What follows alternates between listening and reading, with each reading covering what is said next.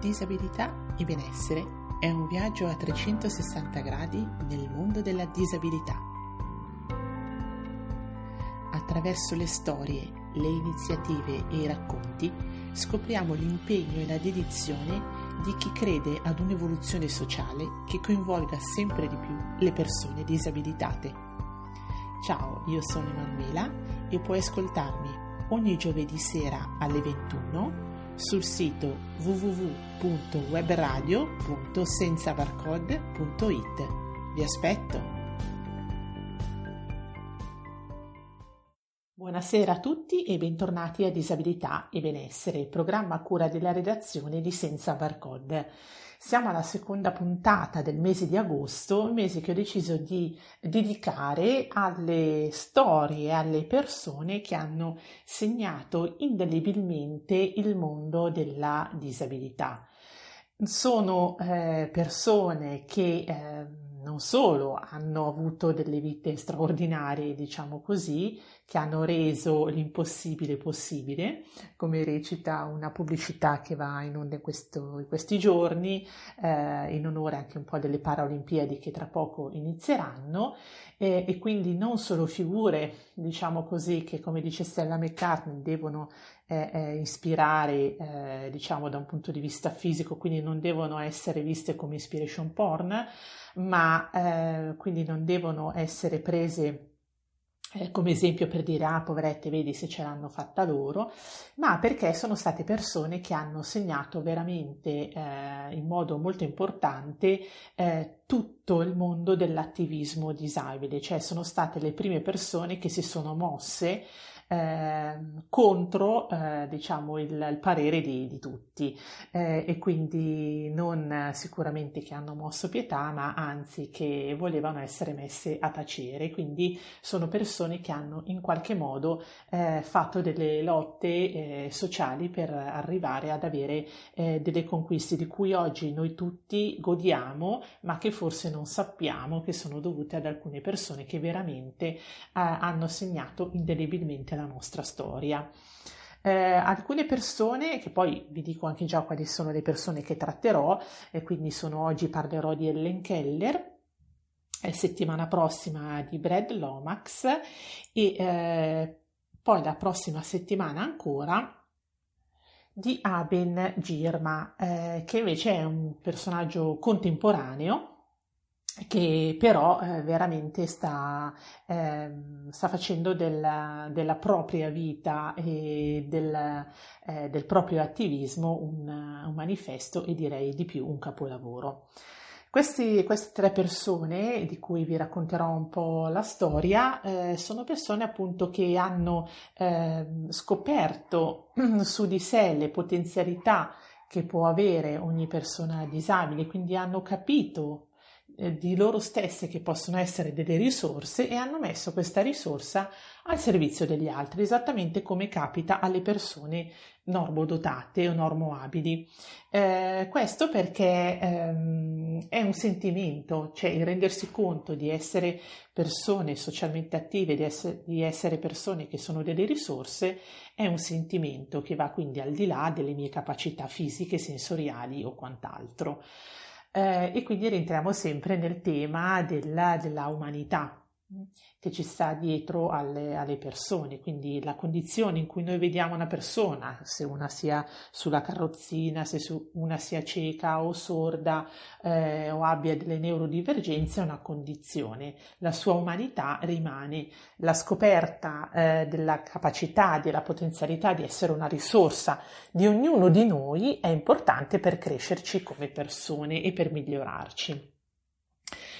Uh, Ellen Keller eh, nasce in, in, Alabama nel 1880, quindi eh, siamo veramente nella preistoria, no? nel senso che in quel periodo le persone eh, con disabilità, lei ehm, nacque eh, diciamo no, normalmente, poi dopo un'infezione, probabilmente una meningite, divenne eh, sordomuta e cieca.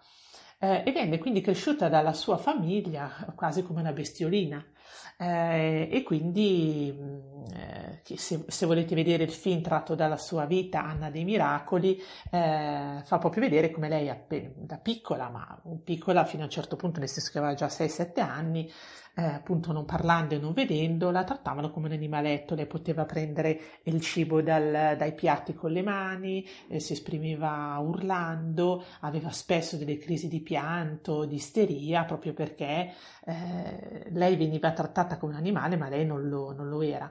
Eh, I genitori gli volevano bene dell'anima, eh, però ai tempi non c'era nessuna possibilità per questi ragazzi, per cui lei non usciva di casa, veniva tenuta in casa proprio alla stregua di, di, di un animale da compagnia.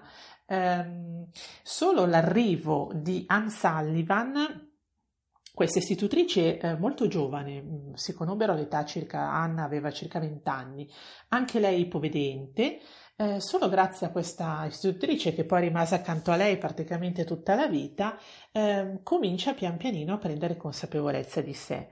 In che modo? Lei comincia a fargli compitare con, con la mano eh, e con le dita della, della, mano della piccola Ellen sulla mano di Anne le parole eh, e dà un significato a queste parole in modo che lei potesse riconoscere gli oggetti dal loro calore, dalla loro forma, se erano lisce, se erano dure, se erano morbide e questo la mette in contatto con il mondo e gli permette di trovare un modo di comunicare che non era solo attraverso gli urli e muguli, ma anche attraverso le forme, attraverso la consistenza e il significato. Eh, quindi senza, senza vedere, no? eh, e senza poter parlare e senza sentire i suoni, lei riusciva a percepire il mondo. Nel suo libro, il primo libro autobiografico, dove lei appunto, dopo un percorso di autoconsapevolezza e quindi di eh, determinazione di sé, decide di autodeterminarsi, di autorappresentarsi raccontandosi, scrive proprio queste parole. Le cose migliori e più belle non possono essere né viste né udite, ma sentite col cuore. Quindi Ellen comincia a sentire tutto quello che è intorno a lei, a dargli un significato. Eh, grazie a questo poi lei conosce per esempio Alexander Bell, allora inventore del telefono, eh, per poter avere appunto su, per quanto riguarda i suoni un aiuto. Eh, non solo decide di iscriversi poi all'università e si laurea in lettere eh, in un college simile ad Harvard, quindi uno dei college migliori, eh, e conosce le personalità più influenti del suo periodo, da Winston Churchill ad Albert Einstein, appunto Alexander Bell. Eh, la sua vita rimane una vita eh, molto attiva, diventa attivista non solo per le persone sordocieche, ma in generale in tutto il mondo della disabilità. Ad oggi a lei sono dedicati premi eh, riconoscimenti, targhe, eh, qualsiasi cosa, eh, Ellen Keller Foundation c'è di tutto, eh, in generale proprio per le disabilità particolare quelle sensoriali, eh, ma più in generale come esempio di autodeterminazione per quanto riguarda le persone con disabilità. Quando eh, Ellen esce diciamo dal suo buio, lei dice nell'immobile buio in cui vivevo non esisteva tenerezza, ma solo odio e collera, quindi anche tutte le sue crisi eh, di, di, di, isteriche, le sue crisi di panico e tutte diciamo le sue movenze che i genitori pensavano che fosse più riferibile ad una bestia che non a un essere umano, vengono a finire. Quindi eh, ancora una volta mi rendo conto che raggiungere il benessere di queste persone le porta a migliorare in generale nella loro umanità. Eh, e quindi non tenerle sempre come eh, oggetti, eh, quindi pornografici, no? quindi come oggetti eh, da utilizzare, ma eh, come persone, ci fa capire che queste persone loro stesse eh, riescono ad uscire da un buio. Mm? Eh, nel caso di Ellen, naturalmente un buio riferito alla sua cecità, ma molto spesso in persone che hanno difficoltà a muoversi o persone con neurodivergenze è un buio legato alle difficoltà di vivere in questo mondo invece nel quale loro ci vogliono vivere e ci devono vivere. Eh, e quindi riconoscerli eh, delle loro, le loro possibilità permette loro di uscire da questo buio. Poi una volta che sono usciti da questo buio, eh, si conoscono, pian pianino cominciano a conoscersi, a capire quali sono i loro gusti, eh, e l'abbiamo detto anche parlando di gusti sessuali, per esempio, no? quindi eh, insegnandoli che una vita piena, una vita fatta anche di sessualità, le persone possono capire anche quali sono poi effettivamente i propri gusti sessuali, conoscendosi. E quindi questa ricerca su se stessa eh, con l'aiuto naturalmente anche di personale adeguato che li possa aiutare e seguire, fino all'autodeterminazione, quindi ad autodefinirsi. Ok, io sono questa persona qua e voglio fare questo, mi piace fare questo. Una volta deciso questo, naturalmente si lavora per aiutare queste persone a come arrivare a fare questo, no?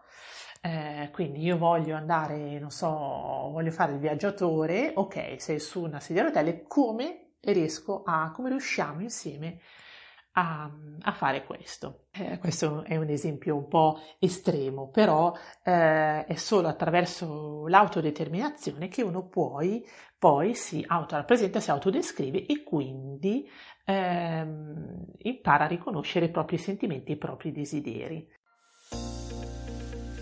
Collana editoriale senza barcode per autori non omologati e non omologabili. È il gruppo CTL Editore per Libeccio Edizioni a pubblicare i libri della collana editoriale curata dall'associazione Senza Barcode. Invia il tuo manoscritto a libri chiocciola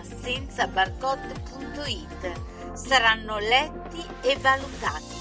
Se ritenuti idonei verrà fatta una proposta editoriale per un contratto che non prevede acquisto copie e neppure di versare un contributo per la pubblicazione. L'associazione senza barcode si occuperà anche di lavorare con te sulla copertina e poi la promozione firma, copie, presentazione del tuo libro online e offline e poi festival, concorsi, rassegne letterarie.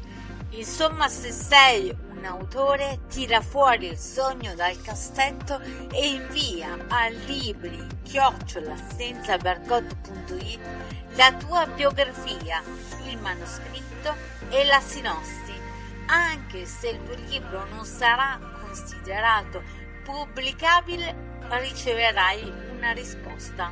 Prosa, poesia, racconti tutto quello che hai da dire. Questo è fondamentale, Ellen Kerley per prima appunto scrive diversi libri, ma eh, quello più importante è naturalmente la sua biografia, dove racconta, no? perché raccontarsi è un modo, eh, gli psicologi dicono proprio di buttare fuori se stessi, no? quindi di, è anche una, una, forma di autoanalisi, l'autoracconto e quindi eh, solo attraverso la descrizione di noi stessi riusciamo ad avere effettivamente una, un'idea di quello che vogliamo la figura di Ellen Keller poi è importante per un altro motivo, come potete ben immaginare, sempre parlando di discorsi intersezionali, perché siamo nel 1880 e lei è una donna. Eh, e quindi oltre ad avere delle, delle disabilità sensoriali, sappiate che è stata osteggiata da tutti, anche in alcune cose anche dalla propria famiglia, in generale no, però su alcune cose, per esempio sullo studio, un po' i genitori mh, mm, storcevano il naso, ma non solo loro, anche le istituzioni in generale non vedevano possibile questa cosa, eh, ma soprattutto perché era anche una donna. E quindi ehm, questa cosa andava ad aumentare, diciamo, la sua disabilità. Era comunque una doppia minoranza. Eh, questo lo vedremo anche quando parlerò di Brad Lomax, che era appunto una, un disabile, quindi paraplegico eh, di colore, quindi negli anni 60 in America, quindi anche qua ci sono una somma di discriminazioni che gravano su, su questa persona. Eh, naturalmente le discriminazioni quindi non sono legate solo ad una parte della persona, quindi non è solo magari solo sul fatto che sia disabile, ma anche sul fatto magari che sia anche donna, eh, o che sia di colore, o che sia musulmana, insomma, eccetera, eccetera. Vedete bene che le discriminazioni a volte si sommano e quindi la, la cosa fondamentale, il tema fondamentale è sempre avere eh, discriminazioni zero, cioè cercare di vedere l'umanità che sta dietro a tutte queste cose, no? Quindi è vero che è donna, è vero che è disabile, è vero che è di un'altra religione, è vero che ha dei gusti sessuali diversi, ma è fondamentalmente una, una persona, un essere umano e quindi eh, bisogna vedere sempre la sua umanità. Ellen Keller, la sua la, la grande opera che fa è proprio questo, portare alla luce eh, le sue grandissime capacità come persona, come attivista, eh, attivista politico, è stato anche attivista sociale, ehm, e quindi ehm, una vita piena no? di tutto quello, cioè lei pian pianino conoscendosi ha capito che voleva, ah, mi piacerebbe anche fare questo, ma amo fare anche questo, no? perché più ci si conosce, più ci si mette in moto, più ci si eh, domanda, eh, più, più si scoprono anche potenzialità di ognuno di noi e quindi più ci si riconosce risorsa eh, della comunità e della società.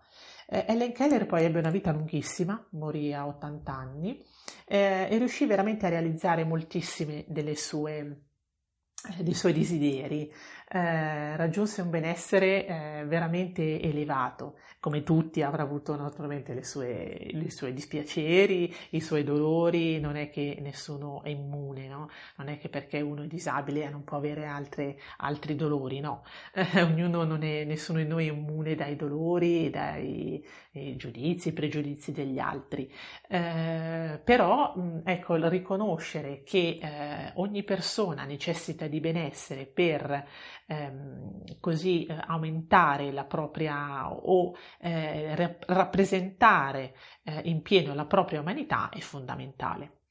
Eh, spero che vi siano piaciute queste puntate eh, a tema, diciamo, eh, e vi aspetto settimana prossima ehm, con un'altra storia molto interessante. Buonasera a tutti. Disabilità e benessere è un viaggio a 360 gradi nel mondo della disabilità attraverso le storie, le iniziative e i racconti, scopriamo l'impegno e la dedizione di chi crede ad un'evoluzione sociale che coinvolga sempre di più le persone disabilitate. Ciao, io sono Emanuela e puoi ascoltarmi ogni giovedì sera alle 21 sul sito www.webradio.senzabarcode.it. Vi aspetto!